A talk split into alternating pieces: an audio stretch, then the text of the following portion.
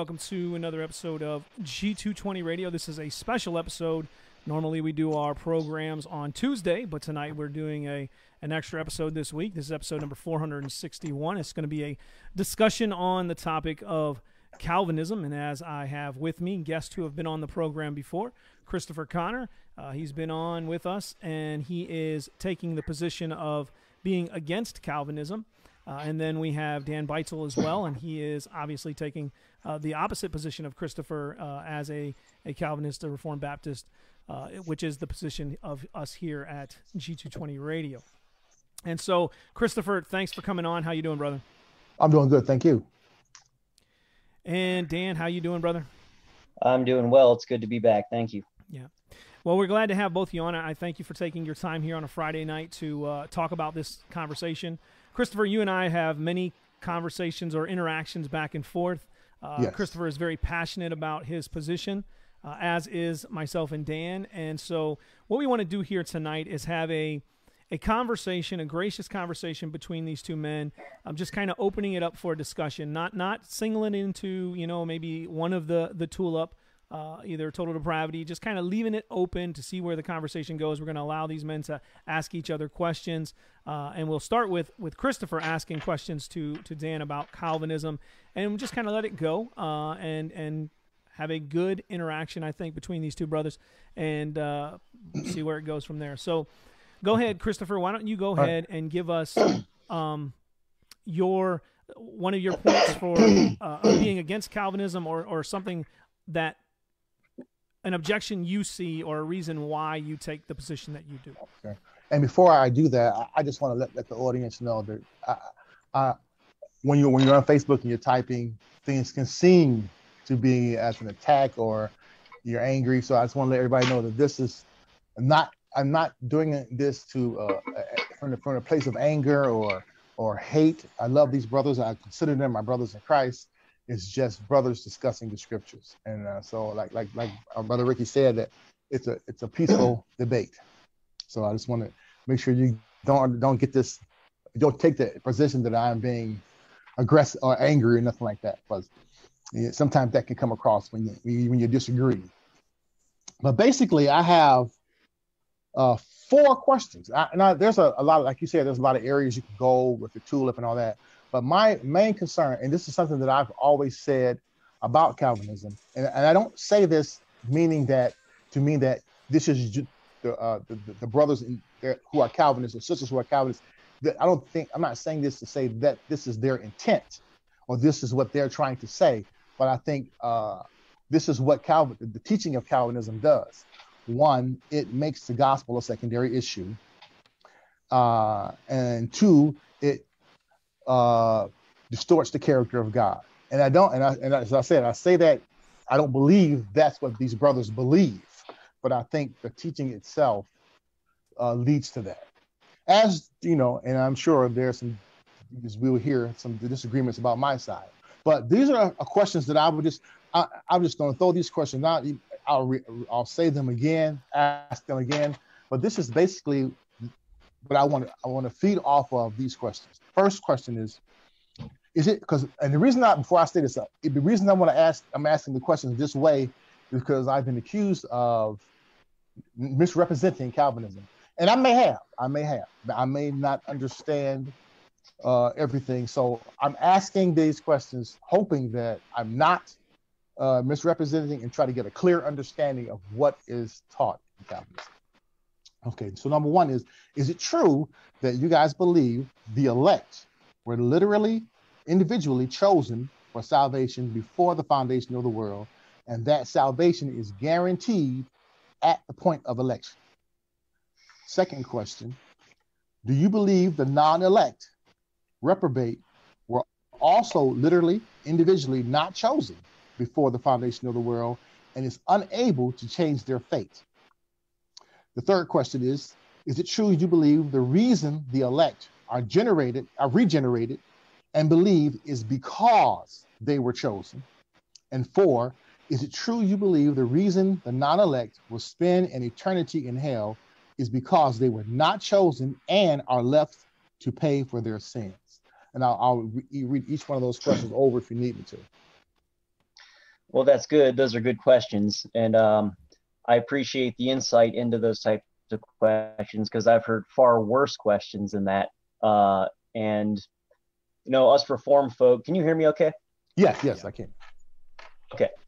Us reform folk are very are very content with the Word of God, and uh, you know, we kind of have our, um, I guess, our go-to narrative as you know, or or I don't want to say our proof text because it's not necessarily about proof texting. There's there's a much broader picture, but we've you know we've heard it all before, and it's usually coming from a from a um, kind of a point of con- strong contention with, like you said, a lot of anger and so forth, mm-hmm. and a lot of emotions, a lot of presuppositions that are man-centered and emotionally driven that get hurled at us. So the fact that you know you've you've thought through some of these and they're actually biblically oriented questions is very encouraging and a, and a good way for us to start.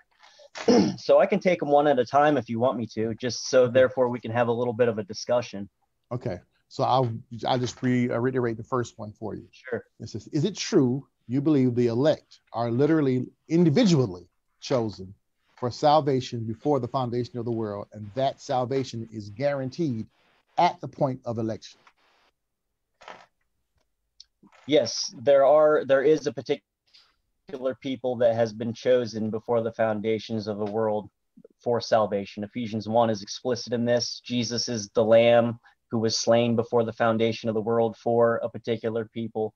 Uh, 1 Corinthians chapter 1 makes that clear that there are those called from both Jews and Gentiles unto salvation. Um, we see in Acts chapter 13, verses 48, that those who were appointed to salvation believe, uh, and on and on. So, yeah, I, we would wholeheartedly uh, affirm the scripture that there are individuals who were predestined uh, unto salvation before the ages began. Okay. Now, do you do you want to ask me questions back and forth, or should I just finish all four? Then, then we, you Oh, we can just see your questions and then okay. uh, then I'll ask a few as well. Maybe okay. Ricky can interject and kind of okay. navigate the conversation a little bit too. Well, real quick before we move on, I, I feel there was a, another part like towards the end of that question, right? Because the way that that question was stated was with the implication that the elect are saved at the time of election. Is that is that was that in your question, well, or did I just?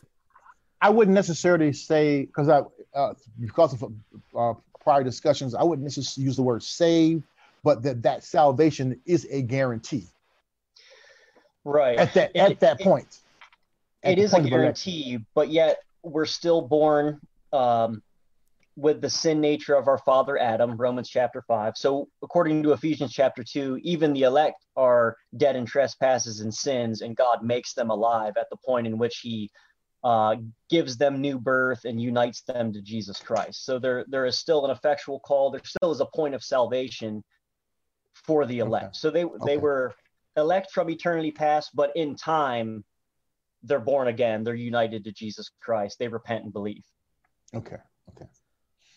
So, uh, so my second question is uh, concerning the non-elects. Is do you believe the non-elect, the reprobate, were also literally individually not chosen before the foundation of the world and is unable to change their fate? It's a good question. Uh, Romans 9 says that the Lord passes over those prepared beforehand for destruction. So I think by inference of those being predestined unto salvation, there were most definitely those in whom the Lord had determined were going to perish under the wrath of God and hell. But yet, it's still important to keep in mind that as Adam, or Adam as the federal head of mankind, man are born and conceived in it in iniquity. They receive a sin nature and they carry on in a life of willful rebellion against God. So they can't come to him because they won't to, won't come to him. There's still a there's still a moral um a moral aspect to this. So okay. that um in terms of the fact that that no one seeks after God, they hate God by nature and they carry on in a life of rebellion and would never come to him. Okay.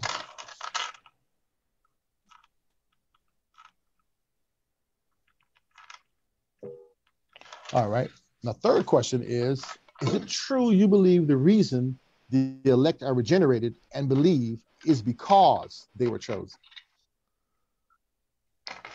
Yes, most definitely. Um, let me read Ephesians, or sorry, First John. Let me see here. It's First John five one. He who believes that Jesus is the Christ has been born again. Uh, we know that in it, for example, in Ephesians, um, or sorry, Philippians chapter one and Ephesians one, that faith is a gift from God.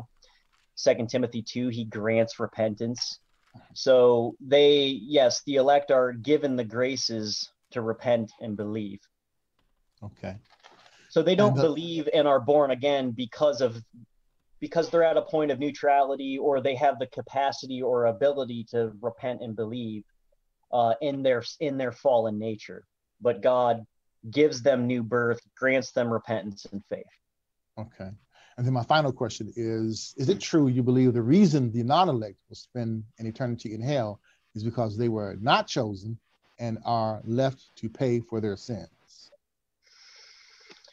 It's a good question. It's it has to be both and from our position. I mean, in the sovereign purposes of God, He certainly has determined those who would perish in hell under His wrath for eternity. But again, that's His that's His secret will, or that's His ultimate sovereign decree concerning His creation. But what He has revealed to us is again in our father Adam, we're dead in trespasses and sins, and we perished under His wrath for the due condemnation for our sins. So we stand before God when we die to give an account for our life that are that is going to be comprised of real sins, real acts of transgression and rebellion against God that we will actually pay for in terms of um, condemnation under God's just and holy wrath. Okay. So, so far, what I, uh, my understanding of Calvinism is correct. And, and the answers that you gave me are pretty much the answers that I believe that you guys believe. And my only issue that I have, I should say not my only issue, but my main issue is that in all those questions that I asked, um, the gospel was not the cause for either the the elect's salvation or the or the or the or the rejection of the gospel was the cause for the, the non-elect's uh, condemnation. And I was wondering, maybe you could speak on that, and then I'll answer your questions. Yeah. Oh, so you're asking me why why the gospel didn't seem to be um, uh, at the forefront of any of that? Right, because everything happened before the foundation of the world, and that's why I, I, I use the words literally was literally chosen individually was literally not chosen that before the foundation of the world, which means that the, the decision for this group to go to heaven and the decision for this group to go to hell was determined before Adam Adam's fall and Christ's re- redemption. Well, the gospel is the means for God to accomplish his purposes in the glorification of ultimately of his son, according to Ephesians chapter 1. So the gospel is the mechanism by which God draws his elect in unto salvation for the sake of purchasing his son a bride that would worship God and the Lamb for all eternity. So ultimately, I mean, the scripture, the whole narrative of the word of God is about the sovereignty of God and the glory of God. It's all about God uh, acting in time for the sake of his own glory. So the gospel is central and it's crucial. Uh, but ultimately, God's glory is the is the crux. It's the the highest um, point or um, reasoning for God working out all of these things in general. Okay. I'll come back to my my next question about I'll, I don't want to hog all the time, so I may, may have. Those were good questions. I appreciate you thoroughly thinking through these things. Yeah. Thank you. All right, Ricky, where do you want me to go from here? Um, maybe either in, in some of the interaction that he's already brought forth in his questioning, or maybe some questions you may have for for him.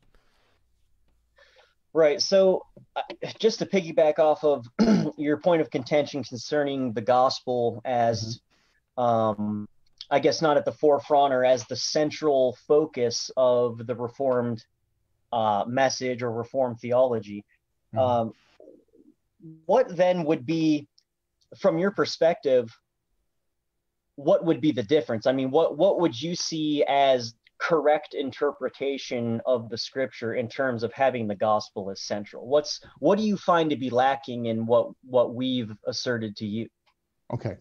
Um, because oh, I think the fourth question I asked uh, um, is true that you believe the reason the non-elect, and, and I think my issue is when I look at the scriptures, it's I believe in Romans 1:16 it says that the gospel is the power of God unto salvation to all those who believe, to the Jew first and also to the Greek. That mm-hmm. the gospel, the, the purpose of the gospel, when I, and when I look at the reason why we preach the gospel, that the, the gospel message itself, and I think, um, not saying that you guys do this, but I, I think even, even on both sides of the camp, um, we look at the gospel so sometimes as a word and not the actions of Christ. And so I think that the actions of Christ, preaching about that, when Paul said we, we preach Christ crucified, that those that message itself is, is the message that was given to us to bring man to him. And but when I look at the teachings of Calvinism and look at uh, particularly uh, maybe like uh, when the way total depravity is, is explained, that man, whether they're the elect or not elect, they don't have the ability to hear that gospel message and respond. So I, it seems to me that uh, from from the way it's taught in Calvinism that the gospel has no power to prick the heart of man to lead them to Christ. That the heart has to be changed first, and if that's the case, what is the purpose of the gospel? Mm. Or what power does the gospel have? Uh, okay, I think I'm I think I'm following with it with what you're saying. Well, again, we would see it as the means by which God causes us to be born again. Like First Peter chapter one, you were born again uh, not by perishable seed, but by imperishable seed, the living and abiding word of God. So right. it is always the gospel of Jesus Christ. Nobody's saved outside of the gospel of Christ. It's right. just that it's the difference is is can men in their fallen condition truly repent and believe without God overriding their rebellion against him, granting repentance and giving faith for them to believe in the gospel and so so be saved. So we the gospel the gospel is front and center for us. It's just not um it's not the main point of the narrative of scripture. I mean, it, it is, but it isn't. I mean, the gospel is obviously central, but like I said, the backdrop, the, the, I guess the canopy, the, the whole narrative of the word of God is God's glory. And the gospel is the way in which he, um, the way in which he communicates to sinners and to saints alike. Right. It's a means to accomplish his purposes. Right and and again, I I think um, the word you used was the, it was the, the now I'm I'm asking. You said the gospel was the means.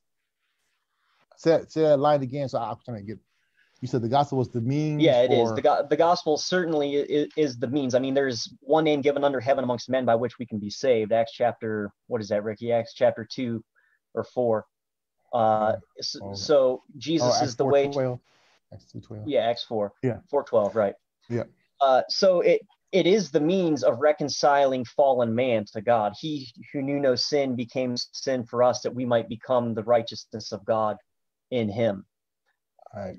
So I, it, I'm sorry, go ahead. Go ahead. No, you're fine. No. But I think that the, where I have my, my, my issue with is that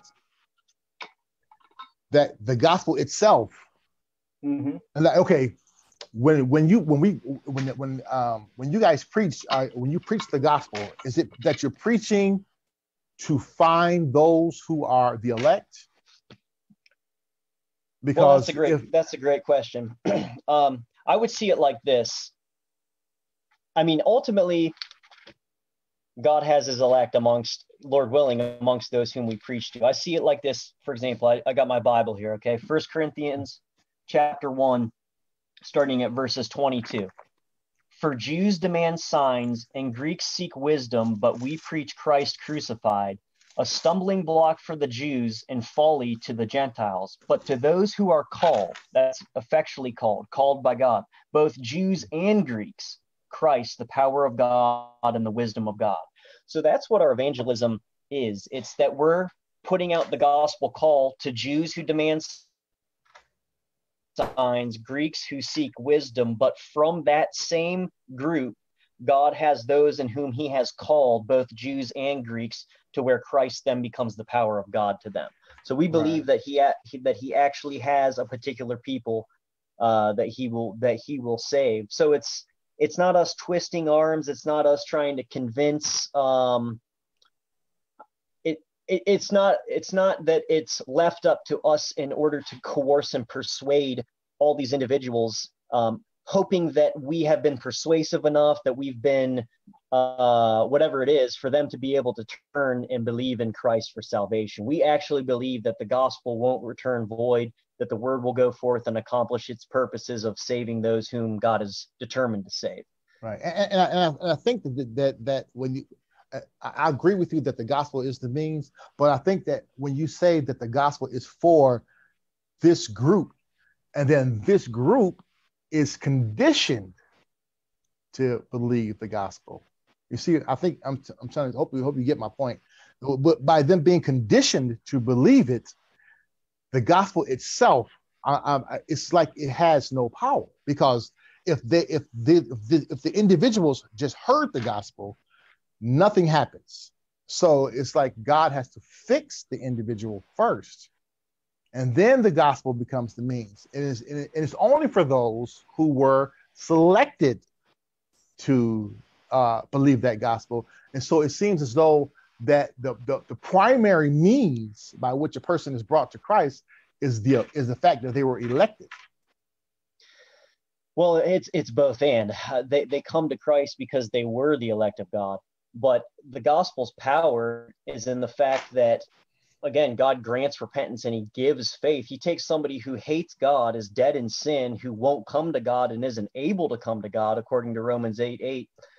And he gives them new life by way of the gospel, like we mentioned in First Peter chapter 1, that it's this imperishable seed of the word of God, to where he turns the light switch on, so to speak. He he gives them regeneration simultaneous with receiving the gospel, then they then they repent and believe so the gospel is effectual for salvation. It's mighty and powerful, and it's the only means by which anybody can be saved. So it's uh, taking a dead man and resurrecting them to spiritual life. So, but it's not the gospel itself. That, the gospel. Oh, I'm sorry. I'm sorry. Okay, but but it's not the gospel itself that actually changed or, or changed the person's heart. It's not the message itself. It's not the message that Christ died on the cross for your sins was resurrected and, and was buried and resurrected the third day. Just hearing that message isn't what causes the the the, the reprobate the, the heart of the of the sinner. I won't say reprobate. That's a different category. But the heart of the sinner to turn to God.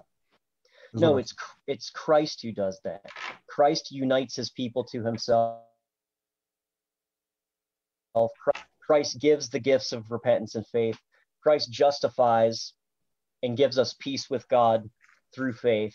So all of this is summed up in the work of Christ himself. Now, I would agree with you that, that repentance is granted. I, I struggled with that in the past, but as I study, I looked at um, Acts. If you, if you have your Bible, turn to Acts chapter 17. And I want to read a passage to you here, um, starting at the 24th verse.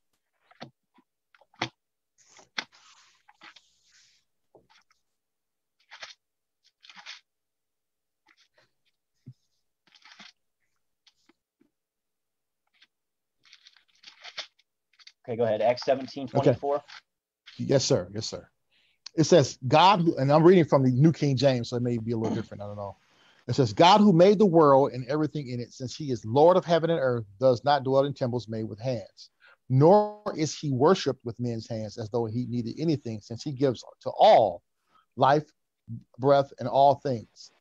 And he has made from one blood every nation of men to dwell on all the face of the earth and has determined their pre-appointed times and the boundaries of their dwellings, so that they should seek the Lord in the hope that they might grope for him and find him, though he is not far from each one of us. For in him we live and move and have our being, as also some of our own poets have said, for we are also his offspring. Therefore, since we are the offspring of God, we ought not to think that the divine nature is like gold or silver or stone, something shaped by art and man's devising. Truly, these times of ignorance God overlooked, but now commands all men everywhere to repent, because he has appointed a day in which he will judge the world in righteousness by the man whom he has ordained. He has given assurance, and that's where the, the word assurance is, is, is, a guarantee or faith or pistis. Uh, he has given this assurance or faith of this to all by raising him from the dead. So I, I, I do believe that God grants faith through the gospel message. I don't believe that, I don't see in scripture where he gives faith in order to receive the gospel message. I think the faith comes through the word, which it says in Romans chapter 10 as well. And I think that that faith is given to everyone. So everyone has a he he wants every man to repent, and he and uh, uh, and, and he wants all people to seek him and perhaps grope for him and find him. So I, I don't see that. That's why I guess you could. I step into my second issue is that that that that this message or that this salvation or that the sacrifice of Christ is limited to only a few people, whereas in Scripture I see it offered to all people. Well, it's just text such as what you're saying, or, or kind of the point in which you're which you're bringing up is you have to reconcile all of all of that or the fact that you see it more so as a universal call which which it is a universal call but you have to you have to reconcile that with the fact that for example in romans chapter 3 that no one seeks after god. No one does what is righteous in his sight. Romans 8 chap romans 8 8 where those who live according to the flesh cannot please god. That we are ephesians 2 dead in trespasses and sins. We're haters of god. We can't come to him. We have no ability we're we don't have any measure of faith in us whatsoever that would respond to the gospel. Like i said it, you know philippians 1 ephesians 1 it's something that is gifted to us. Faith is gifted to us. There's no scripture anywhere that talks about faith being inherent within within anybody whatsoever. Well i, I would agree with you that faith is, is is is gifted but i think that the gift of faith comes through the preaching of the gospel and then and, if, and according to, to the passage that was that was offered to the purpose of the of God creating people the way he did and placing them on earth where he placed them was for the sole purpose to seek him. So I do understand, I do know that in Romans 3 it says no one seeks after God, but it never says no one has the ability to seek after God. I think that I think it boils down to their choice. Um, they're, they're choosing not to seek after God, but doesn't mean that they can't and and, th- and, that's where it goes back to the gospel message. This ha- there has to be if the gospel has, is the power of God until salvation, then that power, that gospel power, has to be able to do something. Um, aside, aside in other words, it, the the transformation of the heart has to come through the preaching of the gospel. Uh, and, and, I see where, where I see in Calvinism is that the transformation of the heart comes from God changing the heart or a miraculous work of God and um, changing the heart, and then the gospel is, is accepted. And that and, it's like a disconnect from the gospel and its power. I do believe that the transformation, I do we do believe that the transformation is of God. I'm not saying that that's something that we have power, I have power to save myself, or is you know, it's something within me. I do believe that man is born in a depraved state. I do believe that we have an evil, this evil in us, but I, I believe that the, that the, the, the reason we preach the gospel is in order to prick the heart with that message. I, and I think when, when we say that the, the, God has to choose people for salvation and then change their heart and then grant them repentance and faith before the gospel message is separating the gospel from any power to do anything to the, to the heart of man. So, what is the difference then between what I'm saying and what you're saying? If you're saying that the gospel, when it's preached to an to an unbeliever, accompanies with it the faith to believe, what's the difference, or is that not what you're saying? No, what I, what I'm saying is, I believe that I believe when the gospel is preached, every man, whether they are, are going to accept it or not, heart is pricked. But I believe that the man has a choice to at that point to say i'm going to follow god or i'm not going to follow god that's why i believe in romans 1 when it says when 118, it says they're there without excuse. They have no excuse because it says what's what, what has been known of, of God is placed in them. And those people who, who became depraved, they became depraved. They wasn't uh, uh, a reprobates. They, they weren't, they didn't start out that way. So it, it points to a choice on their part. And it, it's, it's, it's, I think what, what, what, what the difference is, is for one, if, if the non-elect heard the gospel, there's nothing about that word that could change them. Not because they have a, a, a, heart that can't receive it, because according to Calvinism, that's the that's the elect as well. But the reason the non-elect can't change after hearing the gospel message is because they weren't chosen. And because of because of because of the fact that they weren't chosen, they have no chance at all of, of hearing the gospel and believing it.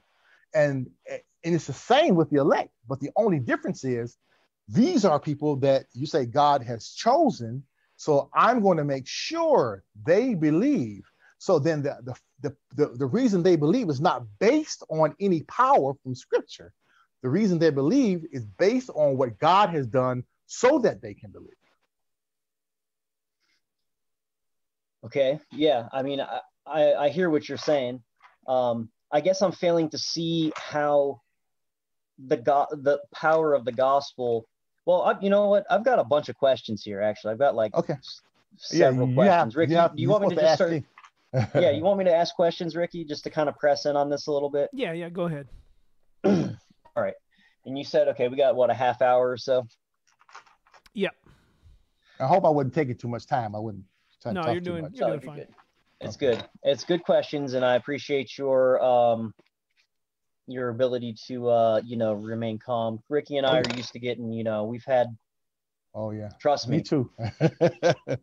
so um maybe maybe in me asking some of these questions can you can kind of be able to um further explain you know your position a little more based upon what I'm going to ask here. Absolutely. So my first question is from your position, which do you say that you're just you're basically just a, a synergist or an Arminian? What would you you know consider cate- categorize yourself as? Not an Arminian. I would say uh, I, I was just uh, traditionalist or, or synergist as the word that's used. I don't really okay. categorize categorize myself that way, but uh, I'll just say non-Calvinist.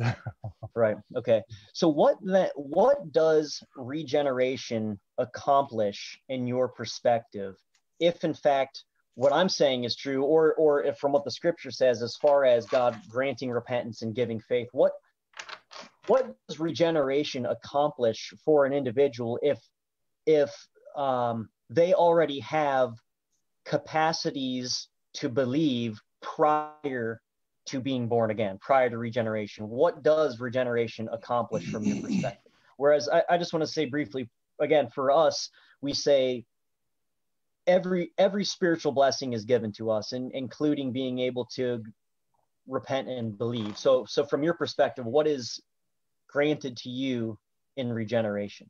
Well, I, I believe that that regenerate. I believe that I think we I think we see regeneration and born again slightly different. I, uh, I think once a person is regenerated and born again, that person is saved. Based on Titus 3 is where it says in verse 5, not it says, well, I started 4. So, but when the kindness and the love of God, our Savior, toward man appeared, not by works of righteousness, which we have done, but according to his mercy, he saved us through the washing of regeneration and renewing of the Holy Spirit. So I think that once you're regenerated, according to the text, you're saved. And I believe that regeneration is, is, is and born again is, is the same thing. I think that it's through the word of God that that comes. If you look at uh, another passage in Ephesians chapter one, uh, I wish I, had, I, need, I know I need a, a, laptop or a phone to turn these pages fast. Ephesians 1.13, it gives an order. It says, in him also, uh, in him you also trusted after you heard the word of truth. So the trust came after you heard the word of truth, the, uh, the gospel of our, sal- of our salvation, in whom also, having believed, you were sealed with the Holy Spirit. So, so, so uh, that the, the the the trusting or the or the belief can't come before uh, hearing the word of God. And I think that is what's reiterated in Romans chapter chapter 10, verse 14 as well, where it says, uh, uh, how then shall they call on him whom they have not believed? And how shall they believe in whom they have not heard? And how shall they hear without a preacher? And how shall they preach unless they are sent? As it is written, How beautiful are the feet of those who preach the gospel of peace, who bring glad tidings of good things. So the glad tidings of good things is brought through the preaching, but they have not all obeyed the gospel. For, for, for Isaiah says, Lord, who has believed our report? So then faith comes by hearing, and hearing by the word of God.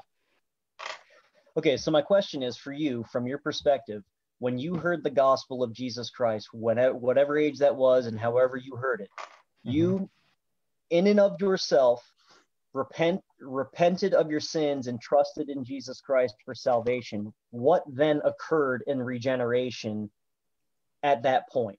Or I think you believe that you're born again at that point. You trust in Jesus and then new birth. Right.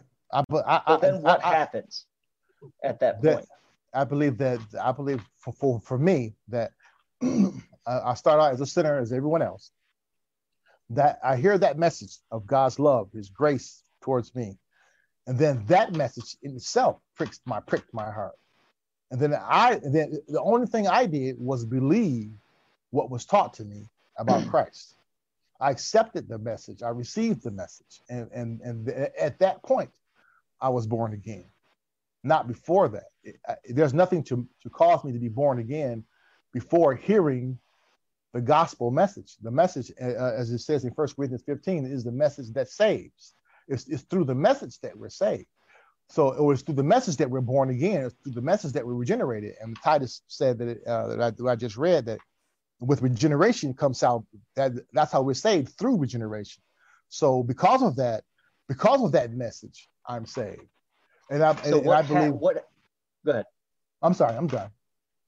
So what happened when you were born again is what I'm saying. As far as when you repented and believed and then you were born again, what was accomplished in the new birth that you didn't already have prior to uh, repentance and faith in Christ. So you mean as far as my internal man? Yeah, yeah, all of oh. it. I mean, it, because it's because it's it's so radically different than the reform perspective as far as to say that God grants repentance and gives faith. He takes you from dead dead to life, whereas uh, the Arminian perspective says that you have repentance and faith inherent within you or the capacity to repent and believe where we say that's given in regeneration so i'm just wondering I've never really heard it explained, like what actually occurs in regeneration to somebody um, who repents and believes. Like, well, is it the, just the forgiveness of your sins? You know, what happens? A change of heart, a change of mind, a change of thinking, uh, a trust in God. All that came through the message. I, I can't trust in Him. I, I couldn't trust in Christ uh, without knowing what He did for me. So that came through the message. That, that's why Paul says we preach Christ crucified. There has to be power in what is preached. And I believe through that word, through that that message that he died for me and that that I can trust him. All those things came with that message for me. Now, I do believe uh, and I was asked before that why why do you believe? And then this the next man sitting next to you may not believe and, and and that I believe where I think we another area where we differ is that man has the, the ability to choose God at that point once they hear the gospel. Um, I think the gospel that draws you, and then uh, you make a decision to either believe it or not believe it. Whereas I think Calvinism is teaching that we don't have the ability to make that decision, so God does it for you. So, what does it mean for for you, or according to your um, theological perspective to be dead in trespasses and sins? To be dead, it, I, I, I, think I've heard it equated many times to physical death, but I don't think that that's a fair assessment. Physical death, there is there's there's no life. There's nothing there. There's there's there's, there's nothing. You, you, you don't have the ability to hear. You don't have the ability to do anything. But I think when you're spiritually dead, there's something there to work with. You're alive. You're, you're there's something. You're, you have a mind. You have a, a, a conscience. So when we preach the gospel, we're preaching to people that are dead. So the purpose of preaching that gospel to them is for that message itself to prick the heart. That's why it says in Romans that what is known about God is, is in is in us. He placed it there, and so then we have the we we have to determine once we hear the gospel message, um, do we are we going to accept it or are we going to reject it? But I do believe, uh, and I know that this is an area where we disagree, that man does have the ability to accept the gospel message in them. Right. I, I don't believe that so, being dead means that you don't have you don't have the ability. That's what I'm saying. So then in Ephesians chapter 2, when Paul says that, and he says, But God made you alive, are yes. you saying then that you're dead, you believed the gospel, and then God made you alive based upon your believing the gospel? I, I believe that life comes through the preaching of the word. That, as in fact, I think if it's, if, um, I don't know if Hebrews use those words, uh, but when, and that's why uh, the passage in Hebrews 4 where he talks about the word of God and how powerful it is. In Hebrews 4:12, it says, For the word of God is living and powerful and sharper than any two-edged sword, piercing even to the division of, of the soul and spirit, and of joints and marrow, and is a discerner of the thoughts and intents of the heart. The gospel does that. That's the word of God. That so that word actually has power to transform the individual. Now, I believe I believe every man's heart is pricked or every man is drawn, as it says in John uh, 12, 32. If I be lifted up, I will draw all men by his lifting, by his by his sacrifice. But some people reject it, and some people accept it. That way, no one is has an excuse. So then, Romans eight chapter uh, Romans chapter eight verses eight: those who live according to the flesh cannot please God. But right. yet you say you're you have the ability to repent and believe prior to regeneration. I mean, yes. isn't repentance and faith something that's pleasing to God? Yes, it is. But I don't believe that Acts, I mean, Romans, I'm sorry, Romans chapter 8 is dealing with uh, the gospel message, nor is it speaking to uh, uh, uh unsaved people. I believe that message is dealing with the, the walk of a saved person. And, and, and I use I use I use uh, First Corinthians chapter chapter two, chapter two, verse 14 to prove that. Because what is what is what is often understood by those passages that if you're if you use the words uh uh well I'll read the passage and I can explain it better. Um First Corinthians chapter two, and this is a passage that's often used by by, by Calvin. It says, that, by the natural man, but the natural man does not receive the things of the Spirit of God, for they are foolishness to him, nor can he know them because they are spiritually discerned.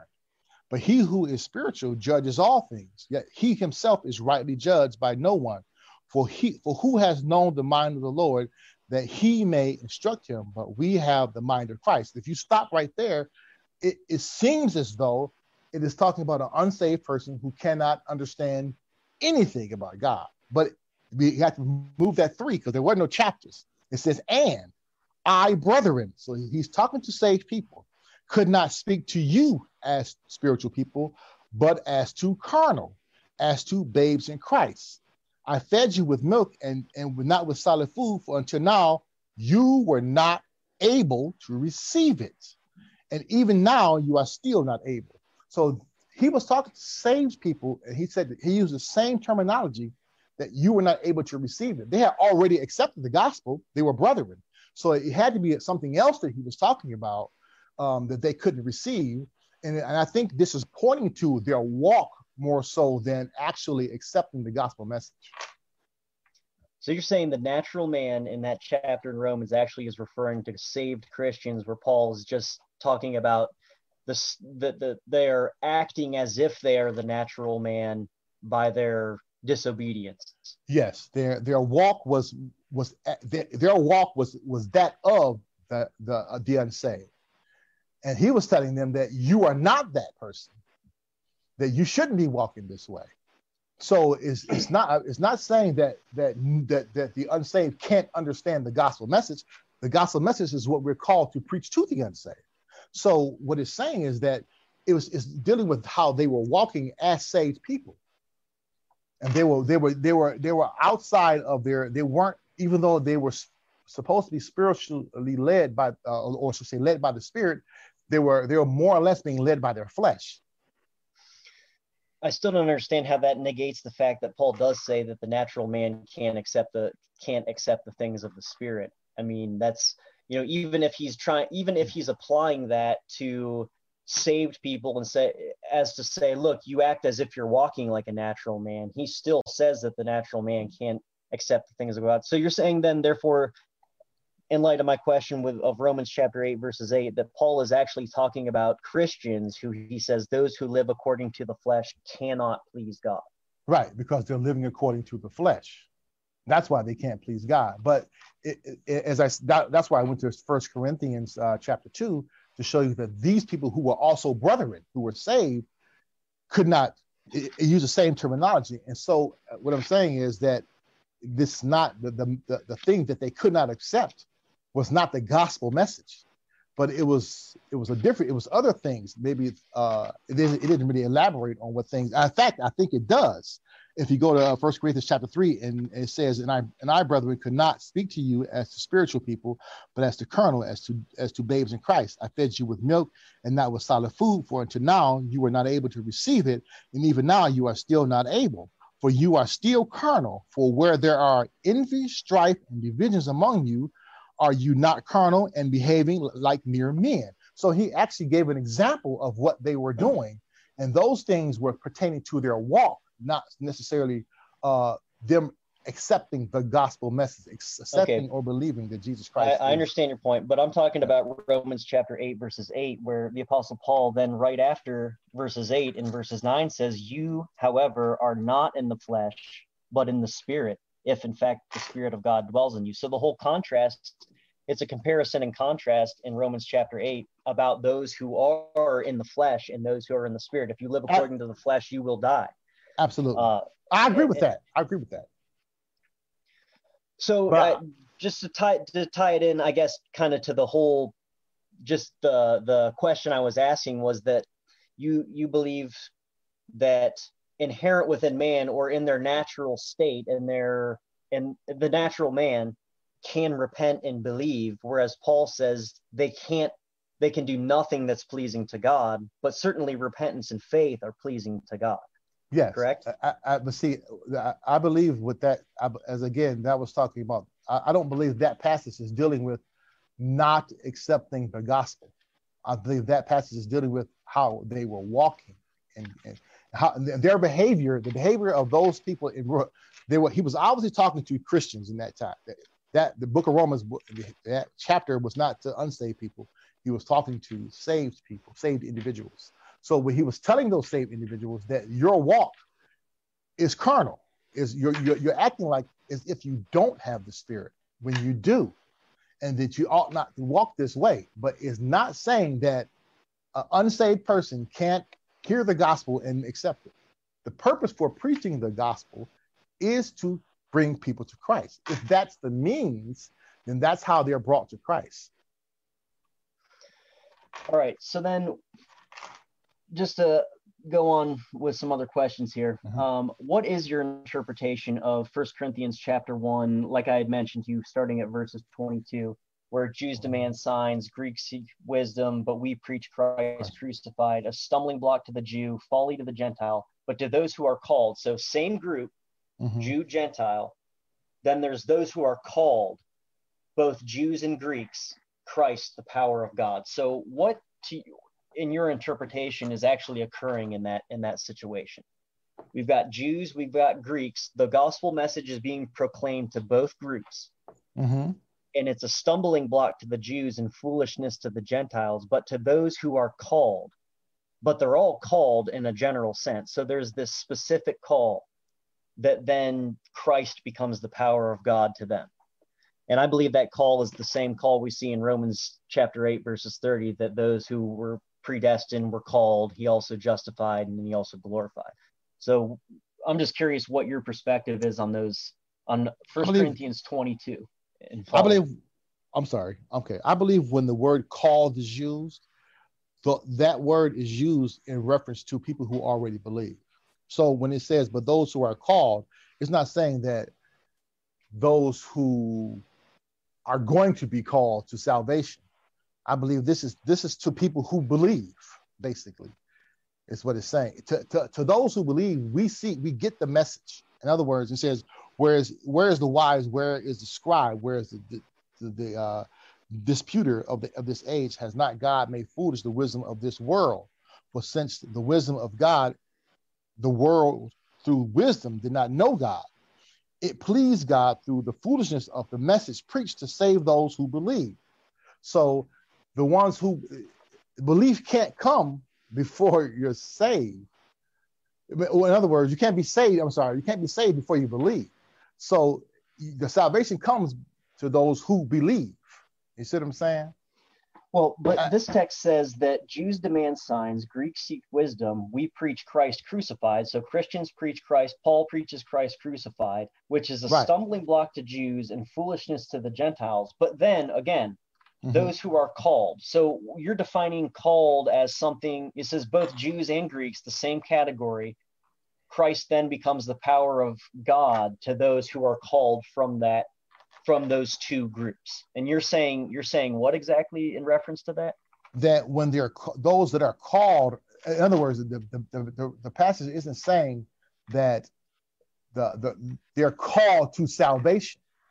Is that is that I think that's how you're referencing it that when it says to, but to those who are called, you're saying those who are the elect. Is that right? Those who are effectually called, those in whom God actually uh, appoints to salvation from those two groups because it's foolishness and it's a stumbling block. But then there's to those who are being called from those same two groups who are rejecting the gospel. There is this these called out ones, these ones who are called, that then right. the gospel becomes, or rather, Christ is the power of God and the wisdom of God. It, but it says, okay, in verse starting in verse 24, you said, But those who are called, both Jews and Greeks, Christ, the power of God and the wisdom of God, because the foolishness of God is wiser than men, and the weakness of God is stronger than men. For you see your calling, brethren, that not many wise according to the flesh, not many mighty, not many noble are called, but God has chosen the foolish things of the world to put to shame the wise the wise, and the God has chosen the weak things of the world to put to shame the things which are which are mighty. And I believe that the word called here is not talking about people who are called to salvation. I believe the call are to those who are already saved. The, the, the text doesn't lend it doesn't says anywhere that they're called that the, that that the called are unsaved people that are called to to salvation. The called but, are called believers. Okay. They are they're already believers.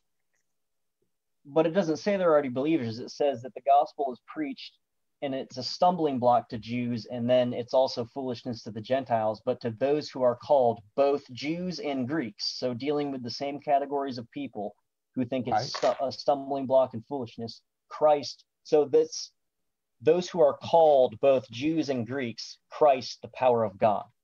So what? So what occurs i mean what what is going on in this text as far as the fact that there is a there are those who are called both from these categories that then all of a sudden christ is the power of god? I believe that there that from both of those categories that there are uh, uh, those that are saved. Well, what i'm saying the text isn't saying is that they were called to that salvation. They were the, the call lends to a, a service. It doesn't lend to salvation and there's no there's nobody in scripture that is called to salvation. Everybody's saved the same way. They're saved through Christ. So what, what it's doing is it's calling them, it's saying that those who are called, not saying that they are called to salvation. It's saying they are those who are called because they are saved. Hmm. The text That's never says the text never says that they are called to salvation. That was added to the text. Well, I'm going to jump in real quick just to let you guys know where we're at. Uh, mm-hmm. Just under five minutes left in the program, so if you guys okay. want to kind of try to wrap wrap up your finishing thoughts here uh, in, sure. in, in the dialogue. All right, man. Let me rapid let me rapid fire hit you with some questions. Is that all okay. right? yeah, that's all right. Um, That's a very interesting. I've never heard such a thing. Uh, by the way, uh, concerning that text, um, I think the text says the complete opposite of that. But we, you know, we're just going to have to ad- agree to disagree on that. Yeah. Um, because I do believe that it's it's foolishness and a stumbling block to Jews and Greeks, but those who are called out of those same two groups, all of a sudden the gospel is the power of God. But anyway, right. we can we can we can pass on that one. All right. Um, okay. what what does it mean? Okay, in Acts chapter thirteen, verses mm-hmm. 48 that as many were appointed to eternal life believe what does it mean to be appointed to eternal life great question and then uh, believe that's right. kind of that's kind of your big hang up isn't it no, not really. Like that.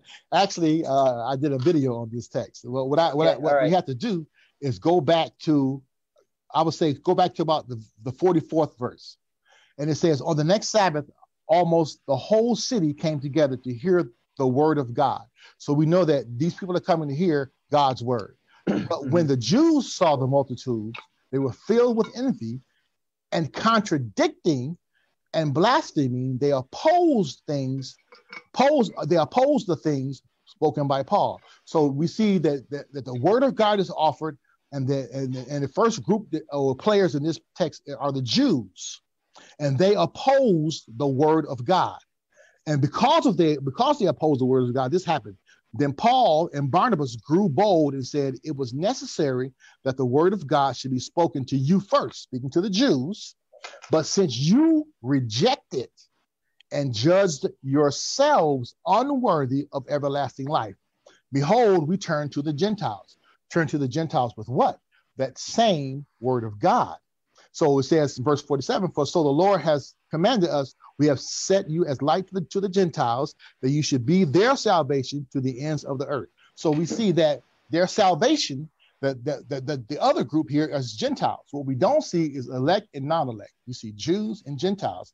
We see Jews rejecting God's word, and because of that, they judge themselves unworthy of, of, of everlasting life. And then we see the Gentiles. Now, when, when the Gentiles heard this, the same word of God, they were glad and glorified the word of God of the Lord. And as many as had been appointed to eternal life believed. And that's where we get our contention because then that what is told to me is that that was saying that that was the elect group of people that was chosen for the foundation of the world for salvation. But that's not in the text. If we look at the context of the text, the, the, the thing that, that, that, that, that caused the, the Jews to fail and caused the Gentiles to succeed was the word of God. One rejected it, the other accepted it. So just as the Jews judged themselves to uh, to um, to uh, everlasting to to uh, to lose everlasting life. The Gentiles dispose themselves to everlasting life by believing that same word. That's the context of the text. What we but don't could, see. But couldn't it be, my brother, the fact that the Jews rejected the gospel and the Gentiles believed and rejoiced is because, in fact, they were appointed to salvation and therefore believed? No. I mean, couldn't it just be plain in the text? No, I think it is plain. I think I think it's I think we we distort the text when we add all the things about the before the foundation of the world, because there's no elect, there's no non-elect mention here, and there's no elect mention here. What we see is Jews and Gentiles, and we okay. see that the word of God was to come to the Jews first, so right. they can't be the elect. I mean, I'm, I'm sorry, they can't be the non-elect, and it wasn't to the Gentiles. So what, what we have here is just the preaching of God's word, a group that rejected it and a group that accepted it. That's what does what it I, mean. What does it mean to be appointed to eternal life? I think they were appointed to eternal life the same way the Jews were opposed to it by rejecting the word of God and by accepting the word of God. And, and see, it, to, to say that they were appointed to eternal life before the foundation of the world by God is not in the text. We have to go by what's in the text. And what's in the text is the word of God was offered to one group, they rejected it, was offered to the next group, they accepted it. So you can't say that they were, were offered the word of God, and, but despite that, and despite them accepting it, they were appointed to eternal life. They but were appointed. Why, why would the text not say then the Jews rejected it, and as the Gentiles accepted it, those who believed were appointed to eternal life. Why does it say the opposite of that?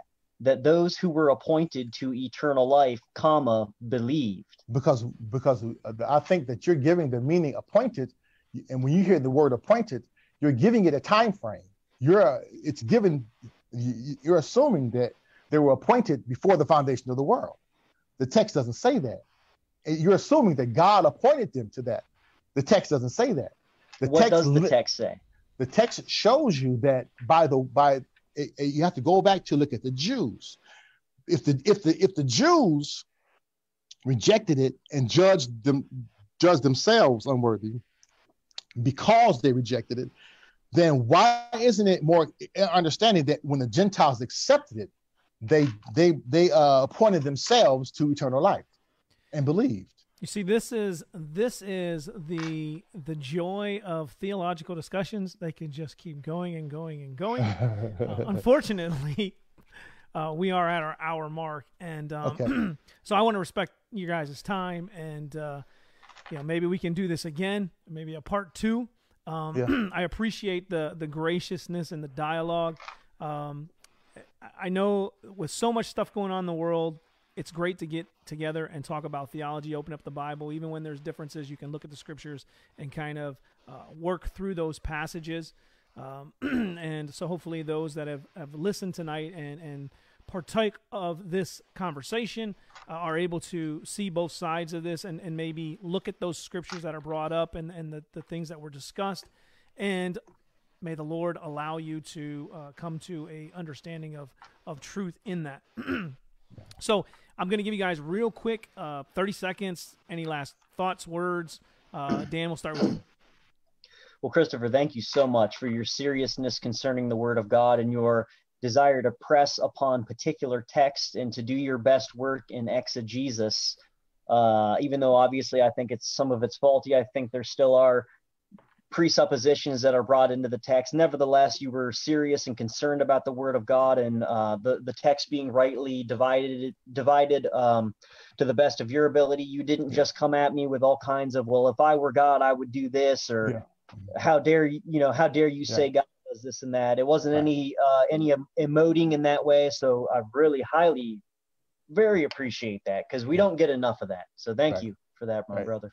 Yeah, no problem. Yeah, I thank you. Uh, and and I, I know, I, you know, coming into this, uh, this conversation that we probably wouldn't say, "Oh, you're right," you know, and, and agree with each other. But I do appreciate the conversation. I do appreciate the dialogue, as you said, peaceful dialogue for once, because you get so many people that just arguing and throwing uh, uh accusations and all that. And despite our differences and despite our uh, disagreement, I still see you as my brother in Christ, and we, I still believe that when we get to heaven, we'll find out I'm right in the future.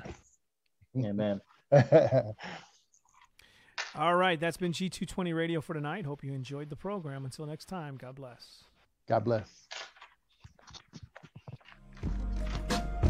All right, my dude. My All right, thank you, Ricky. Okay. All right. Good.